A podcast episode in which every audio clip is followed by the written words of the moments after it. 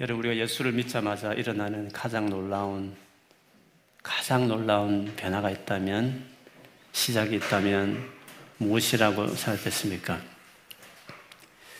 우리 자신은 그대로입니다. 상황도 바뀌지 않지만 예수 믿자마자 일어나는 가장 놀라운 일은 하나님이 나와 함께하는 함께하는 삶이 시작된다는 뜻입니다.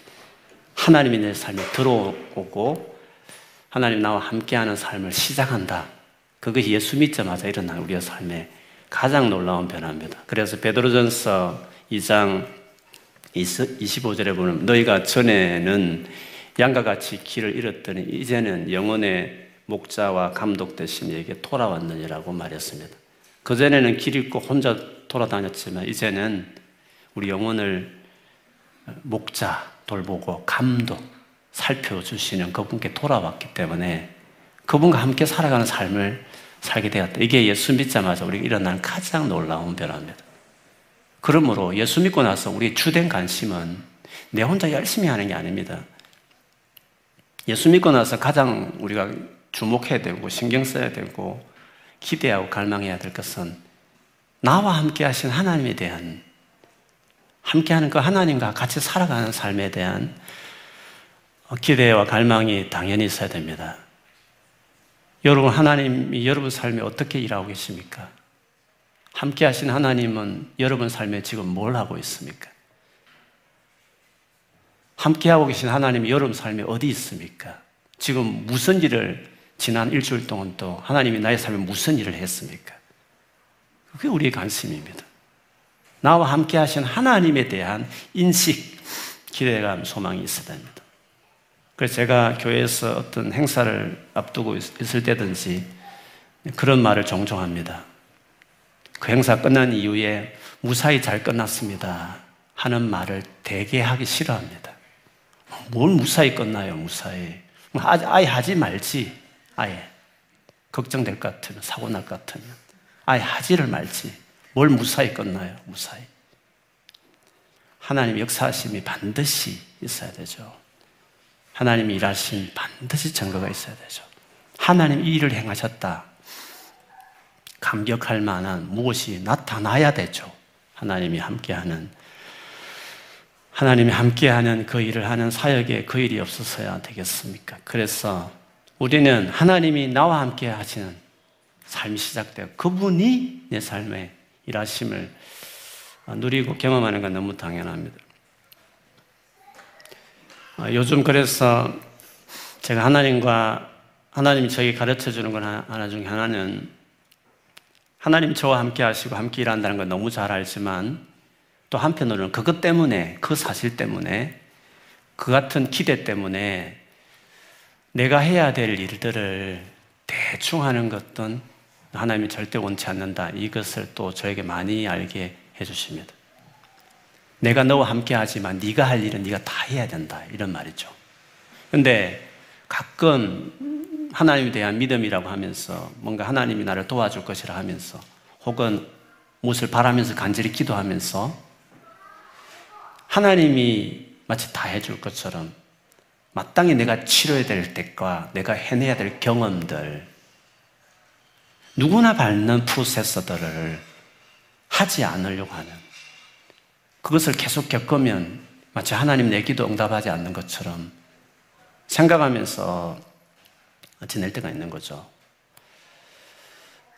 실력과 경험을 쌓으려면 반드시 누구나 겪는, 하나님 일반적으로 세상을 돌리는 방식을 믿든지 안 믿든지 다 적용합니다. 그래서 하나님 함께하는 사람이 되어서도 이 세상을 돌리는, 인간으로 태어나서 우리에게 주신 이 원리, 프리윌을 주셔서 돌리는 그 원칙은 예수를 믿어도 하나님이 함께 하셔도 그대로 그대로 해야 될 해야 된다고 말씀하시는군요. 우리는 예수 믿기 때문에, 하나님이 전능하시기 때문에 그냥 확 스킵해서 뭐 확 잘 될 거다 이런 생각들을 하는데 절대 그렇지 않다. 경험할 건 다 경험해야 된다. 누구나 받으면, 스트레스 받으면 쌓아야 될 실력이면 해야 된다. 그건 당연한 거다. 그것을 안 해주기를, 그 스트레스를 왜 나는 믿기 때문에 해결해 주기를 기도하는데 안 해주신다 해서 원망하지 말라는 거죠. 그건 네가 잘못하는 거다. 내가 전능하시지만 다 할 수 있지만 네가 할 몫을 내가 가로채는 법은 절대 없다. 그건 네가 해야 될 일이다. 똑같이 단어 외우고 똑같이 에세이를 쓰고 똑같이 해가면서 네가 해야 될 일을 해야 되는 거다. 음, 그, 그 이제 말씀을 많이 주님이 저에게 많이 해주십니다. 그러면 우리는 하나님이 함께 하시는 그분은 그 뭘 하시지? 바로 그 하고 있는 하나하나에 하나님이 함께 하신다 이 뜻입니다. 에세이 쓸 때에도 하나님 함께 해주시고 인간관계 갈등이 있을 때에도 그 하나하나를 다 하나님이 함께 하나님이 함께 하시면서 그 일을 도와준다는 거죠. 도와주되 내가 할 목은 가로채지 않으시고 인간관계 갈등이 있을 때 문제가 있습니다. 그걸 고쳐야 됩니다. 안 고치고 기도만 하고 있다고 해결됩니까? 해결 안 됩니다. 기도한다고 기도하고 가만히 있으면 해결 안 됩니다. 해결되기 위해서 내가 고쳐야 될 것은 반드시 고쳐야 됩니다. 반드시. 상대를 이해하는 노력도 필요하고 대화의 기술도 익혀가야 되고 그리고 정말 힘들게 하는 내가 잘못된 태도가 있으면 고쳐야 되고 내가 해야 될 인간관계 갈등을 풀기 위해서 누구나 해야 될 일들을 해야 한다 이 말이죠. 가만히 있으면서 그냥 관계 회복되기를 기도한다고 되나요? 하나님 그렇게 역사하지 않는 것이에요. 누구나 해야 될 그 관계 있잖아요. 그 힘든 것들을 근데 그것을 할 수 있도록 기도하라는 거예요. 그 과정을 스킵하지 말고 그 과정을 잘 밟아가도록. 내 힘으로는 안 되니까 내 힘만으로 하기는 힘드니까 할 수 있도록 하기 위해서 은혜를 구하는 것이지 그 어려운 거 없이 그냥 쉽게 확, 확 해결되기를 아닙니다. 그런 기도 응답 안 됩니다. 반드시 하나님은 내가 해야 될 목적들을 감당할 수 그거를 하도록 하시는 거예요. 다만 그거를 잘 할 수 있도록 세세하게 내, 내 곁에 붙어서 찾아가야 된다. 대화를 해야 된다. 그리고 그건 네가 바꿔야 된다. 네가 앉아서 에세이를 써야 된다. 내가 도와줄 테니까 네가 해라. 절대로 하나님 우리를 게으르게 절대 우리를 우리가 해야 될 책임감 있는 행동들을 안 해도 돼. 내가 다 할게. 쉽게 쉽게 일이 되게 할게. 절대 그렇게 하지 않는다. 그 뜻이죠. 시편 이십삼 편 사 절에도요. 내가 사망의 엄침한 골짜기로 다닐지라도 해를 두려워하지 않을 것은 사망의 엄침한 골짜기를 안 가도록 하지 않습니다. 누구나 겪어야 될 어려움이면 다 겪게 합니다. 원래 갈등이 있는 인격을 가지고 말투가 있고 태도가 있으면 갈등하게 돼 있습니다. 그리고 그걸 고치기 전까지는 절대 갈등 해보 안 됩니다. 문제는 그 상황을, 그 해결을 하는데 감당합니다. 다 맞이하게 돼 있습니다. 원래 그렇기 때문에 겪는 어려움은 당연한 것이었습니다. 그러면 하나님은 어떻게 하시는 거죠? 사망의 엄침한 골짜기를 다니지만 그런 상황이지만 절대 두려워하지 않는 것은 낙심하지 않는 이유는 뭐죠? 주께서 나와 함께 하심이라. 주의 지팡이와 막대기가 나를 안위하시나이다. 주님이 나와 함께 한다는 사실이 다른 겁니다. 경험한 건 다 경험합니다. 똑같이 경험합니다. 그러나 주님이 나와 함께 한다는 사실이 중요해요. 그리고 그분은 나를 그 하나하나를 할 수 있도록 피하거나 도피하거나 게으르거나 대충 살지 않고 잘하도록 열심히 하도록 정말 태도 고치도록 더 겸손해지도록 열심히 살 수 있도록 나로 하여금 최선을 다해서 성실하게 살 수 있도록 돕기 위해서 나와 함께 하신다는 뜻이죠. 그래서 여러분 성경 인물을 조금만 봐주세요. 아브라함이든지 요셉이든지 모세든 다윗이든지 겪을 어려움은 다 겪습니다. 받을 상처들은 다 맞이하게 돼 있습니다. 그렇지 않습니까? 다 겪습니다. 그런데 뭐가 다릅니까? 하나님이 그 모든 현장에, 그 모든 아픔에, 모든 힘든 상황에 함께 한다는 사실입니다. 함께 하시면서 그걸 잘 통과하도록. 주님이 함께 하지 않으면요, 감당 못하죠. 아무리 열심히 한다 치더라도. 함께 하는 게, 그게 큰 특징. 디모데후서 일 장 칠 절 팔 절에도 바울이 순교 직전에 영접 아들에게 이런 말을 했죠. 하나님 우리에게 주시는 것은 두려워하는 마음이 아니고 능력, 사랑, 절제하는 마음이니 그러므로 그런 마음을 주시기 때문에 하나님 뭐라고 하셨습니까? 그러므로 너는 내가 우리 주를 정언함과 내가 예수를 전했죠. 바울이. 그래서 감옥에 지금 순교 직전에 있으니까 또는 주를 위하여 갇힌 자 된 나를 부끄러워하지 말고 오직 하나님의 능력을 따라 하나님 능력이 왜 주어졌다고요? 복음과 함께 고난받으라고. 고난을 없애기 위해서 능력을 주는 게 아니라 고난받으라고. 네가 그 분야에 들어섰으면 누구나 겪을 어려움을 겪는 건 너무 당연한 것이에요. 왜 이런 어려움을 당하지? 나 아무나 겪는 일을 왜 그걸 원망하고 있느냐 말이죠. 누구나 겪는 일이에요. 그거는 예수 믿으면 그걸 없애야 된다고요. 기도했으니까 안 당해야 된다고. 무슨 말을 그렇게 해요. 다 당하는 거예요. 다 겪는 것이에요. 그 없애달라고 기도했는데 응답 안 했어. 하나님 나를 사랑하지 않는다고요. 없애주기를 기도하니까 그런 기도가 응답이 안 되는 것이에요. 하나님 애당초 그런 기도를 응답하실 분이 아니세요. 진짜 감당 못하면 기적을 베푸시지만 누구나 제너럴사에 겪으셔야 될 경험, 고통, 갈등, 힘든 것들은 다 직면해야 되는 것이에요. 그런데 하나님께서 혼자는 너무 하기 힘드니까 그걸 직면하도록, 잘 살도록, 열심히 공부하도록, 최선을 다하도록, 인간관계에 진지하게 임하도록, 성실하게 살도록 하기 위해서 능력을 주시고 함께 하시는 것이지 게으르게 살라고, 안 믿는 사람보다 더 대충 살라고, 누구나 밤낮으로 뛰면서 열심히 하는 그것을 하지 말, 하지 않아도 될 것처럼 대충 살라고 하나님께서 은혜를 주시는 게 아니죠. 그렇게 하기 위해서 기도하는 게 아니에요. 최선을 다해 살기 위해서 하나님이 도와주시기, 도움을 받아서 그렇게 하기 위해서 우리가 한다는 의미죠. 그래서 여러분, 책임과 함께 인생을 살아요. 공부든지 뭐든 열심히 최선을 다해서 살아요. 그러면서 동시에 전제되어 있는 그 가운데서 함께 하신 하나님을 정말 구했어요. 함께 그 일을 하려고 왔어요. 하나님은 그렇게 하면 여러분 도와주실 거예요.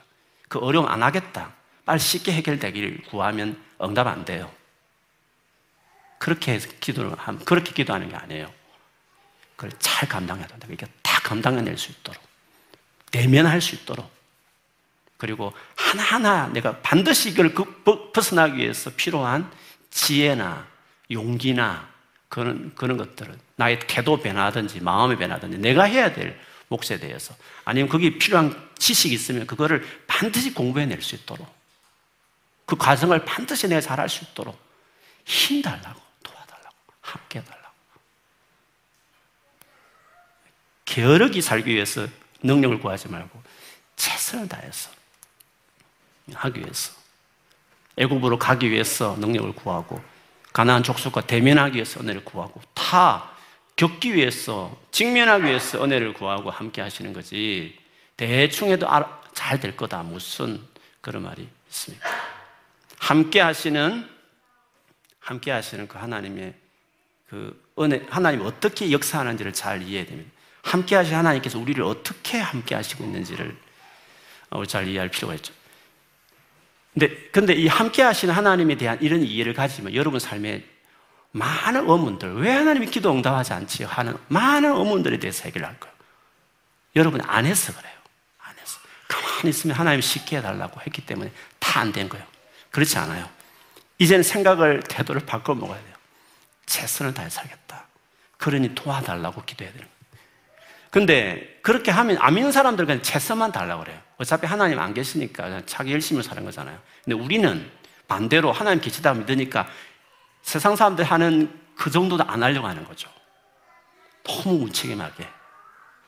근데 그럼 우리는 뭔가 최선을 다하는데 제 손만 믿는 게 아니라 함께 하시는 그 하나님의 놀라운 그 도우심, 보호하심에 대한 그것을 정말 신뢰해야 돼요. 기도, 기대하고 살아야 돼요. 하나님의 그 함께 하신 은혜가 없으면 우리가 너무 감당하기 힘든 거죠. 함께 하시는 그 하나님께서 나타나셔서 우리의 삶에 간이하셔서 일해 주시는 것을 성경은 표현할 때 하나님의 영광이 나타, 나타났다 이런 표현을 써요. 하나님의 영광이 나타났다 이런 표현을 써요. 하나님의 영광이라는 것은 어, 우리가 해야 될 일을 가로챈다는 것이 아니라 그랬어요. 우리가 하는 것을 다 한다고 말했어요. 하나님의 영광이라는 것은 공기와 같아요. 그리고 우리를 덮고 있는 자욱한 안개처럼 같아요. 근데 그게 있는 듯 없는 듯해요. 그래서 하나님에 대한 감각이 없는 사람은 어, 그냥 우연히 일어난다고 생각할 만큼 자연스럽게 하나님 일을 하셔요. 근데 하나님의 임재나 교제를 아는 사람들은 최선을 다하지만 하나님 임재가 있는 걸 자기가 알아요. 최선을 다하지만 함께 하시는 그 하나님의 그 보호와 돌보심이 얼마나 중요한지를 인식하며 살아가죠. 하나님의 하나님 임재가 있고 영광이 있으면 아무리 힘들고 어려워도 더 자신 있게 해요. 최선을 다하는 것은 기본이고 인간적으로 도무지 할 수 없는 상황 가운데서도 포기하지 않고 더 열심히 해요. 그래서 하나님을 믿는 사람들은 안 믿는 사람보다 훨씬 더 최선을 다해요. 훨씬 더 낙심하지 않고 좌절하지 않고 구라, 그, 더 열심으로 그 일을 행하게 되어 있죠. 아무리 힘들고 어려워도 하나님 영광이 있는 사람들은 다 감당해냅니다. 자기 능력 이상의 삶을 살아가는 것이 가능하죠. 신약의 모든 서신이 다 고난받는 성도들 위해서 썼습니다. 고난이 몰려올 때 그 고난에 대해 두려워하고 있는 성도들에게 겁내지 말라고 하면서 쓴 대표적인 서신이 이제 베드로 전서인데, 고난 온다. 그럼 맞아들이라. 준비해라. 그런 취지로 이 베드로 전서를 썼어요. 그러면서 베드로가 사 장 십사 절에 보면 이런 말을 했습니다. 너희가 그리스도의 이름으로 치욕을 당하면 복 있는 자로다. 영광의 영 곧 하나님의 영이 너희 위에 계시니라. 영광의 영, 하나님의 영이 너희 위에 계시다. 그렇기 때문에 그 고난, 치욕을 당해라 말했습니다. 오히려 더 당해. 오히려 그 없으면 두려워서 숨을 사람들인데 당당하게 그 사람을 직면하고 당당하게 더 열심히 하고 오히려 더 어려움을 더 감수하면서 당당히 나가라고, 영광이 있기 때문에 그렇게 할 수 있다고 이야기를 했습니다. 그렇기 때문에 아무리 모든 어려움이 있어도 영광이 있는 사람들은 더 최선을 다해서 열심으로 좌절하지 않고 살죠. 반면에 아무리 상황이 좋아도 아무리 뜻대로 잘 되어도 하나님의 임재와 영광이 없으면 하루아침에 무너질 수 있습니다. 그래서 하나님이 그 함께 하시는 그분에 대한 그 신뢰, 갈망이 정말 중요한 것이죠. 모세가 이스라엘 백성들을 이집트에서 종살이하는 그들을 데리고 그 홍해를 건너서 사막으로 들어가잖아요. 그래가지고 정착한 중요한 그 장소가 시내산이었어요. 시내산까지 가는데 한 삼 개월 걸렸어요. 그리고 시내산에서 한 일 년 이상을 머물러요. 머물면서 여러분 잘 아는 십계명도 받고 그 다음에 그 율법에 나오는 여러 가지 계명도 받고 그리고 제사, 뭐 성막 이런 등등을 다 그 시내산에 있을 때 모세가 하나님을 만나서 다 받게 되죠. 처음에 올라갔을 때 사십 일 동안 올라갔는데 밑에 있는 사람들이 사십 일 동안 모세가 올라왔는데 안 내려오니까 죽었다고 생각하고 아론을 이제 세워서 우리를 인도할 신을 우리가 세우자 해가지고 그들에게 익숙한 금송아지를 만들어서 거기서 막 금송아지에게 절을 하면서 이렇게 우상숭배하는 일을 하잖아요. 하나님이 그것을 위해서 보시고 모세더러 급히 내려가라고 하죠. 모세는 내려가서 돌판 박살내고 아주 하나님의 심판, 주동했던 사람을 칼로 죽이면서 이제 그거를 수습하는데 하나님이 너무 화가 나서 지금 출애굽한 지도 얼마 전에 출애굽했는데 그런 행동을 하니까 너무 화가 나서 그들 다 멸해버리려고 그랬어요. 그런데 여러분 알듯이 모세가 자기 생명 걸고 나를 생명책에 치우더라도 안 된다고 자기 생명 걸고 이스라엘 백성 위해 기도하죠. 하나님께서 모세의 기도를 기뻐하셔서 받으시고 그 이스라엘 백성들을 이제 살려주시는데 그러면서 하나님이 여전히 마음이 불편하셔서 좋다, 내가 멸하지 않고 약속의 땅 가나안 땅까지 들여다 보내줄게, 가라고 이렇게 했어요. 모세가 그 말을 듣고 하나님께 하는 기도가 있잖아요. 하나님이 함께 가지 않는 것은 의미가 없습니다. 그 아무리 좋은 가나안 땅이지만 하나님 없는, 하나님 함께하지 않는 영광은 아무 필요 없습니다. 하나님과 함께하지 않는 세상의 성공과 출세와 높아짐과 유명은 아무 쓸데없는 것입니다. 가난하게 살아도 세상에 알아주지 못한 사회적인 신분을 가져도 광야에 있어도 하나님과 함께하는 게 내게 더 중요하다. 그 함께함을 생명같이 고백했단 말이죠. 그 말을 출애굽기 삼십삼 장 십오 절에서 십팔 절에 보면 모세가 이렇게 기도한 내용이 있습니다. 모세가 여호와께 아뢰되 주께서 친히 가지 아니하시려거든 우리를 이곳에서 올려보내지 마옵소서. 나와 주의 백성이 주의 목전에 은총 입은 줄을 무엇으로 알리까? 주께서 우리와 함께 행하심으로 나와 주의 백성을 천하 만민 중에 구별하심이 아니니까. 여호와께서 모세에게 이르시되 내가 말하는 이 일도 내가 하리니 너는 내 목전에 은총을 입었고 내가 이름으로도 너를 알미니라. 모세가 이르되 원하건대 주의 영광을 내게 보이소서. 주님과 함께하는 것을 주님과 함께하지 않는 채로 그냥 자기 혼자 열심히 세상에 잘 나가는 것보다 훨씬 낫다. 그거 원치 않는다는 거죠. 주님과 함께하는 게 더 중요해요. 광야, 아무도 알아주지 않는 이 광야에서도 하나님과 함께하는 게 더 중요하다. 너무 안심이 안 되니까 함께하는 증거의 영광을 보여달라. 진짜 주님 우리와 함께한다, 영광을 보여달라 라고 간절히 기도했습니다. 여러분도 이 정도로 하나 영광을 구합니까? 내가 이 분야에 더 성공 안 해도 좋으니까 하나님과 함께하는 게 내게 더 중요하다, 하나님 영광이 내게 중요합니다 라고 기도할 만큼 함께함을 더 중요하게 여기시냐는 거죠. 모세는 함께함이 차이점이다. 세상에서 믿는 사람은 잘 되고 안 믿는 사람은 안 되고, 예수 믿는 사람은 건강하게 살고 안 믿는 사람은 병들고, 예수 믿는 사람은 세상에 성공하고 안 믿는 사람들은 세상에서 성공 안 하고, 그 차이입니까? 예수 믿는 사람의 차이가 뭔데요? 서두에 말한 것처럼 하나님이 함께하는, 내가 예수 믿는 사람으로서 안 믿는 사람과 가장 큰 차이는 하나님 나와 함께한다는 게 가장 큰 차이인 거죠. 내가 지난 한 주간 살면서 주님이 나와 함께한다, 내 삶에 주님이 함께 계시다, 이 증거가 있는, 고백이 있는 사람이 되어야 그게 믿는 사람이지, 세상에서 잘 나가서 뭐 어떻게, 어떻다고요? 어떻다고요? 그래서 어떻게 하겠다고요? 성공해서 뭐, 뭐 그렇게 대단하다고요? 그게 우리 궁극적인 것이 아니잖아요. 함께하는, 하나님이 나와 함께하는 삶이 중요한 거잖아요. 그래서 영광을 보여달라고. 하나 영광 없는 가나안 땅보다도 하나님이 영광 있는 사막 광야가 더 낫다고 고백하는 이 모세의 고백을 보면 하나님 영광을 얼마나 중요한지, 함께하는 삶이 얼마나 중요한지를 우리가 알 수 있습니다. 하나님 영광이 얼마나 중요한가는 오늘 본문에서도 잘 나타납니다.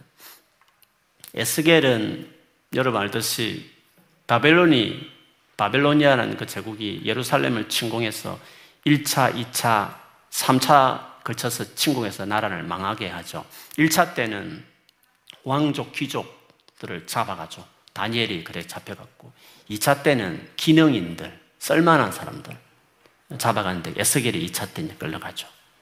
이제 마지막 삼 차 남겨두고 있는데 그때 완전히 망하는데 있기 전까지 망할 거라고 생각을 안 했어요. 설마 하나님의 백성이 망했냐? 그래서 에스겔보다 조금 활동했던 예레미야는 아니다, 망한다. 반드시 망한다. 그 정도로 죄를 지었다. 에스겔도 역시 뒤를 이어서 망한다. 그 예언을 했던 선지자가 에스겔이었습니다. 에스겔서를 보면 조금 빨리 캐첩을 한다면 먼저 하나님을 일 장에 만나죠. 엄청나게 놀라운 영광의 하나님 만나죠. 그 장면을 오늘 십 장에서 좀 알듯 말듯한 어려운 말들을 써서 그 환상 가운데 하나님을 만나게 돼요. 그리고 하나님이 다가와서 까무라쳤지만 선지자로 그를 콜링해요. 그 다음에 이제 활동을 하는데 행위 예술처럼 온몸으로 메시지를 전하게 되죠. 그냥 해서는 안 들을 것 같으니까. 그 다음에 팔 장부터 시작되었어요. 팔, 구, 십, 십일 장까지는 놀라운 환상을 이제 에스겔에게 보여줘. 그 환상의 내용은 지금 에스겔은 저 포로로 끌려가서 거발 강가에 있었는데 환상 가운데 에스겔이 환상 중에서 예루살렘을 방문하는 환상을 이제 경험하게 하신 것이었어요. 가보니 왜 멸망할 수밖에 없는지 성전에서 아주 가정스러운 우상 행위를 숨어서 하고 있는 장면을 보여주셨어요. 그 다음에 그렇기 때문에 하나님께서 예루살렘 주민을 남녀 노소할 것 없이 다 죽이려고 죽이는 무기를 든 천사 여섯 명이 등장하는 장면이 나왔었어요. 오늘 바로 읽었던 십 장 바로 앞장에. 근데 그렇게 하기 전에 서기관 복장을 한 가는 베옷을 입은 한 사람이 먹물을 이마에다가 이렇게 표시하는 일이 있었어요. 가정스러운 일에 동참하지 않고 슬퍼 울었던 참 하나님 백성들에게 이렇게 표시한 거죠. 하나님께서 저 사람들을 남겨두라. 다 죽이지만 남겨두게 하셨어요. 그리고 그 일이 있은 이후에 오늘 십 장이 이제 나옵니다. 오늘 십 장의 장면은 크게 두 가지 내용이 있었습니다. 그림을 한번 보여주면 그때 뭐 에스겔이 만났던 하나님의 장면이 어, 보아 혹시 있어? 일 장에서 만났던 하나님 이런 분이셨어요.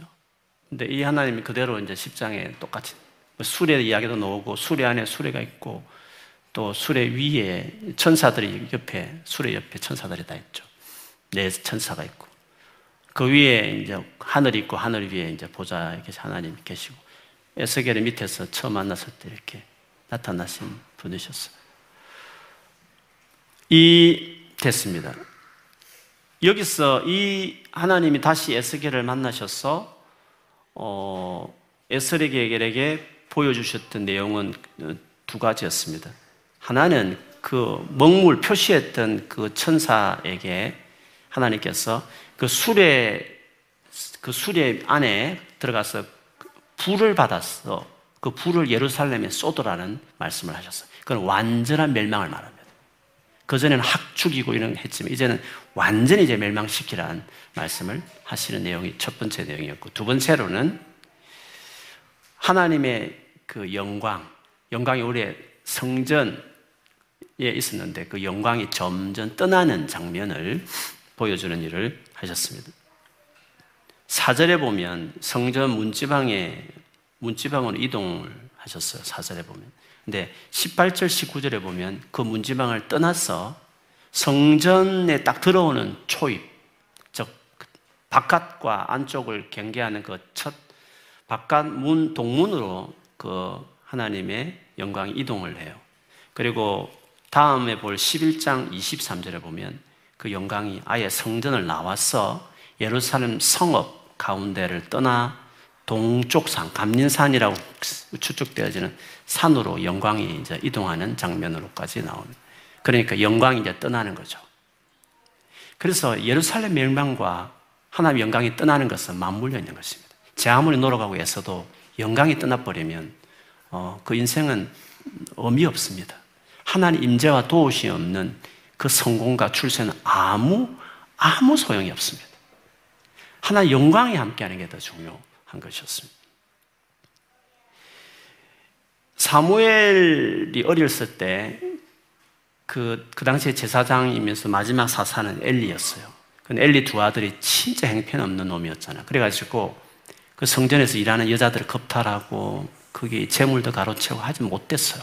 하나 열, 열, 여러 번 경고했지만 어, 엘리도 대충 말하고 두 아들도 고치지 않았어요. 나라는 영적으로 말할 수 없이 어두웠죠. 그 사이에 블레셋하고 전쟁이 붙었는데 그 전쟁 이기겠다고 언약궤 데리고 가면 이길 줄 알고 그 엘리 두 아들이 언약궤 메고 전쟁에 동참해요. 근데 전쟁은 완전히 피했고 언약궤도 이제 빼앗기게 되죠. 그 소식을 듣고 엘리는 충격받고 넘어져서 목이 빼라져, 목이 부러져 죽었고 두 아들은 당연히 거기서 전사했죠. 그때 엘리의 며느리가 아이를 낳았는데 그 아이를 듣고 충격을 받죠. 그러면서 그 아이 이름을 짓는데 사사기 사 장 이십일 절 이십이 절에 보면 여, 영광이 이스라엘에게서 떠났다 하고 아이의 이름을 이가봇이라고 지었다고 했습니다. 왜냐하면 여호와의 궤가 빼앗겼고 시아버지 남편이 죽었기 때문이고 그것도 있지만 하나님의 궤를 빼앗겼으므로 영광이 이스라엘에게서 떠났다 하였더라. 영광이 떠나면 다 실패합니다. 이루었던 모든 것들이 다 휴지적 것처럼 바뀌게 되는 것이죠. 그렇기 때문에 우리의 삶에 서두에 강조했지만 최선을 다하고 열심히 살고 게으르게 살지 말아야 되는 건 당연한 것입니다. 그러나 그것만 믿고 하나님 함께 하신 하나님에 대해서 신경을 안 쓰고 하나님과 함께 살아가는 영광을 바라보는 것들을 소홀히 하는 것은 더 어리석고 더 바보 같은 일이라는 거죠. 그래서 우리는 예수를 믿은 즉시로 하나님이 함께하는 사람이 되었습니다. 함께하는 하나님이 내 삶에 안개처럼 공기처럼 감싸고 있는 그 영광을 소중하게 생각해야 돼요. 그리고 그것을 정말 어, 바라보면서 살아가는 삶이 중요해요. 영광을. 영광이 우리의 삶에 있으려면 어떻게 될까? 이미 하나님께서 예수 믿자마자 하나님 우리 안에 오셨고 절대 떠나지 않으세요. 그러나 그 영광이 나타나는 사람이 있고 영광이 안 나타나는 사람이 있어요. 그냥 자기 힘대로 살아가는 사람이 있어요. 그리고 하나님이 이 함께 하시지만 이 보호하고 돌보는 것들이 허약한 사람이 있어요. 그래서 상처받는 일이 더 많아요. 될 일도 잘 안 되고 여러 가지 인생이 꼬여요. 그런데 하나님이 영광이 있는 사람들은 보호받아요. 돌봄을 믿고 그리고 하나님 일들을 최선을 다해서 도와주기 때문에 일이 어려워도 이렇게 잘 감당해 나가는 거죠. 그래서 예수 믿고 나서 반드시 우리가 기억할 것은 최선을 다하는 것, 그거는 기억해야 돼요. 절대 게으르게 살면 안 돼요. 게으르게 살면서 기도하면서 응답 안 되는 거 가지고 자꾸 하나님 원망하지 마세요. 그거는 하나님이 안 도와주는 게 아니라 여러분이 안 하고 있는 거예요.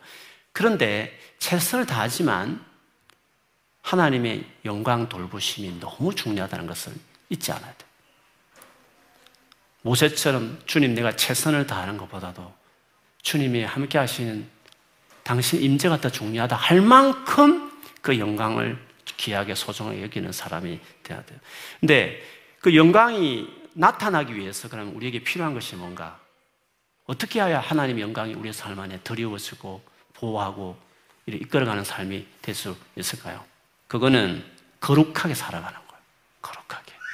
깨끗하게 살아가는 사람이 되어야 해요. 거룩의 본질은 뭐죠? 하나님 하나님께 자기 삶을 드리는 것입니다. 거룩은 도덕이 아닙니다. 윤리를 말한 게 아닙니다. 거룩의 본질은 하나님이란 그 대상을 향한 헌신이라고 말했습니다. 거룩이라는 이 단어는 하나님과 관계 안에서 이해되어지는 단어라고 이야기할 수 있습니다. 그렇기 때문에 구약에서 가장 큰 죄는 하나님 대신 다른 우상을 숭배하는 일이었어요. 오늘날에는요. 교회 다니는 사람들이 모스크나 절에는 안 가죠. 오늘날의 우상 숭배는 뭐죠? 세상을 사랑하는 거예요. 왜냐하면 당시의 모든 우상들이 세상에 잘 먹고 잘 살게 도와준 신이었기 때문에 그 당시에는 그렇게 섬겼단 말이죠. 오늘날에는 그렇게 하진 않지만 세상을 사랑하는 자들은 세상의 부와 성공과 출세를 목적으로 삼아가는 자들은 구약시대에 바알을 섬기는 것과 똑같아요. 아세라를 섬기는 것과 똑같아요. 세상을 사랑하는 자들은 간음하는 자들이다. 하나님과 원수다. 근데 어떻게 하나님이 그 삶에 영광이 나타나는 삶을 살겠어요? 거룩하게 산다는 것은 윤리적인 도덕적인 것도 있지만 가치 문제예요. 무엇을 목적으로 살아가느냐 하는 거죠. 하나님 영광을 위해 살아가느냐, 하나님 자신에게 자신의 삶을 드리는 게 목적이냐, 아니면 세상에서 자기가 잘 되는 것이 목적이냐 하는 차이라고 이야기할 수 있겠죠. 거룩하게 살기 위해서 자신을 드리기를 힘써야 합니다. 하나님 앞에 자신을 드리는 것은 죄를 이기는 지름길이기도 해요. 여러분이 죄와 아마 열심히 싸우고 있었을 거예요. 어떤 식으로 그렇지 않습니까? 그런데 성경에서 말하는 죄는 종합을 다 해보면 제가 말해도 두 개입니다. 하나는 성적인 죄예요. 하여튼 엄난한 이것은 반드시 죄의 목록에 가장 주도적인 죄의 목록이에요. 이걸 반드시 여러분 처리해야 됩니다. 젊은 사람들은, 형제들은 더더욱이나 그럴 수 있는데 또 형제와 사귀는 자매들도 유혹을 많이 받을 수 있어요. 아무튼 성적인 부분에 대해서는 반드시 처리해야 돼요. 그렇지 않고서는 하나님과 동행하는 삶이 계속 지장을 받아요. 그리고 두 번째로는 인간관계예요. 반드시 이 미움, 막 갈등, 수군거림, 막 험담하는 거, 관계 틀어지는 이런 관계 부분도 중요한 죄의 목록. 이 두 가지 죄예요. 성경, 신약 성경의 죄를 다 모아보면 하나는 성적인 것이고 하나는 관계적인 부분이에요. 이 부분을 반드시 세워야 돼요. 하나의 영광과 임재 안에 여러분 하나님 뜻을 이루는 사람이 되려고. 근데 어떻게 되나요? 그게 쉽지 않는 부분이거든요. 지름길이 뭐냐 하면 죄와 직접 싸우면 안 돼요. 죄를 이기게 하시는 하나님을 찾아야 돼요. 열심히 예배해야 돼요. 유혹이 많을 때, 스스로 안 될 때는 예배 자리를 반드시 지켜야 돼요. 개인적으로 예배도 마찬가지고 개인적인 기도 생활도 마찬가지고 하나님을 부지런히 찾아야 돼요. 그럼 죄를 또 지기도 하겠지만 회개하고 또 가슴을 절대 죄책감에 사로잡히지 말고 벌떡벌떡 일어나서 진짜 마음을 다 용서를 구하고 또 다짐하면서, 그러나 다짐하고 어디를 드린다고 죄를 이길 수 있는 게 아니에요. 이길 수 있는 능력이 필요해요. 영광이 있어야 돼요. 그러기 위해서 하나님을 찾아야 돼요. 열심히. 상처 입으면 딱지가 않잖아요. 근데 얼굴이나 이제 뭐 눈에 딱 보게 딱지가 있으면 보기 싫어요. 조금 아물 듯 하면 떼버리고 싶을 때가 있어요. 여러분 그런 경험 있는지 모르요. 떼면 또 피가 나잖아요. 또 다시 또 딱지 않을 때가 또 기다려야 돼요. 딱지를 없앨 수 있는 제일 좋은 방법은 새살이 돋아와서 딱지를 자연스럽게 밀어내야 되는 거예요. 죄라는 것은 직접 상대하는 게 아니에요. 새살에 돋듯이 하나님을 가까이 하면, 하나님 은혜가 임하면 자연적으로 죄를 멀어지게 되는 거예요. 그래서 죄 유혹이 많은 사람들은, 자꾸 넘어졌다 일어섰다는 사람들은 하나님 앞에 예배하는 사람이 안 돼 있어서 그래요. 아직도 하나님과 자기 자신을 드리지 않고 있어요. 들었다가 말다가 그냥 왔다 갔다 왔다가 그렇게 살, 살아가기 때문에 그러죠. 하나님 앞에 예배하는 데 헌신하기 시작하면 하나님 그분을 사랑하고 그분께 마음을 드리고 기도와 말씀으로 하나님을 찾기 시작하면 하나님이 그 은혜를 주셔요. 함께 하시니까 은혜. 은혜를 받아가지고 내가 최선을 다해 사는 거예요. 은혜를 받아서 죄를 이겨내는 것이에요. 관계, 갈등, 여러 가지 성적인 유혹이든지 간에 다 이겨낼 수 있는 것이에요. 그래서 하나님을 찾는 것이, 영광을 갈망하는 것이 그렇게 중요한 것이에요. 하나님을 간절히 찾는 여러분들에게 축복합니다. 그러면 죄에 끊어질 수 있어요. 계속 하잖아요. 그러면 죄에 확 벗어나는 사람이 될 수 있어요. 완전히 벗어날 수는 없죠. 예수님 재림할 때 완전히 바뀌기 전까지는 힘든 일이지만, 수없이 갈등하며 살지만 확실히 주님을 가까이 하면 승리하는 쪽으로 확 포지션이 옮겨서요. 거룩함에 이르는 열매를 맺는 쪽으로 훨씬 써요. 또 넘어지기도 할 때도 있을 수 있지만 확실히 거룩한 스테이지에 딱 서게 돼 있어요. 그러면요, 하나님 임재가 여러분 삶을 덮어요.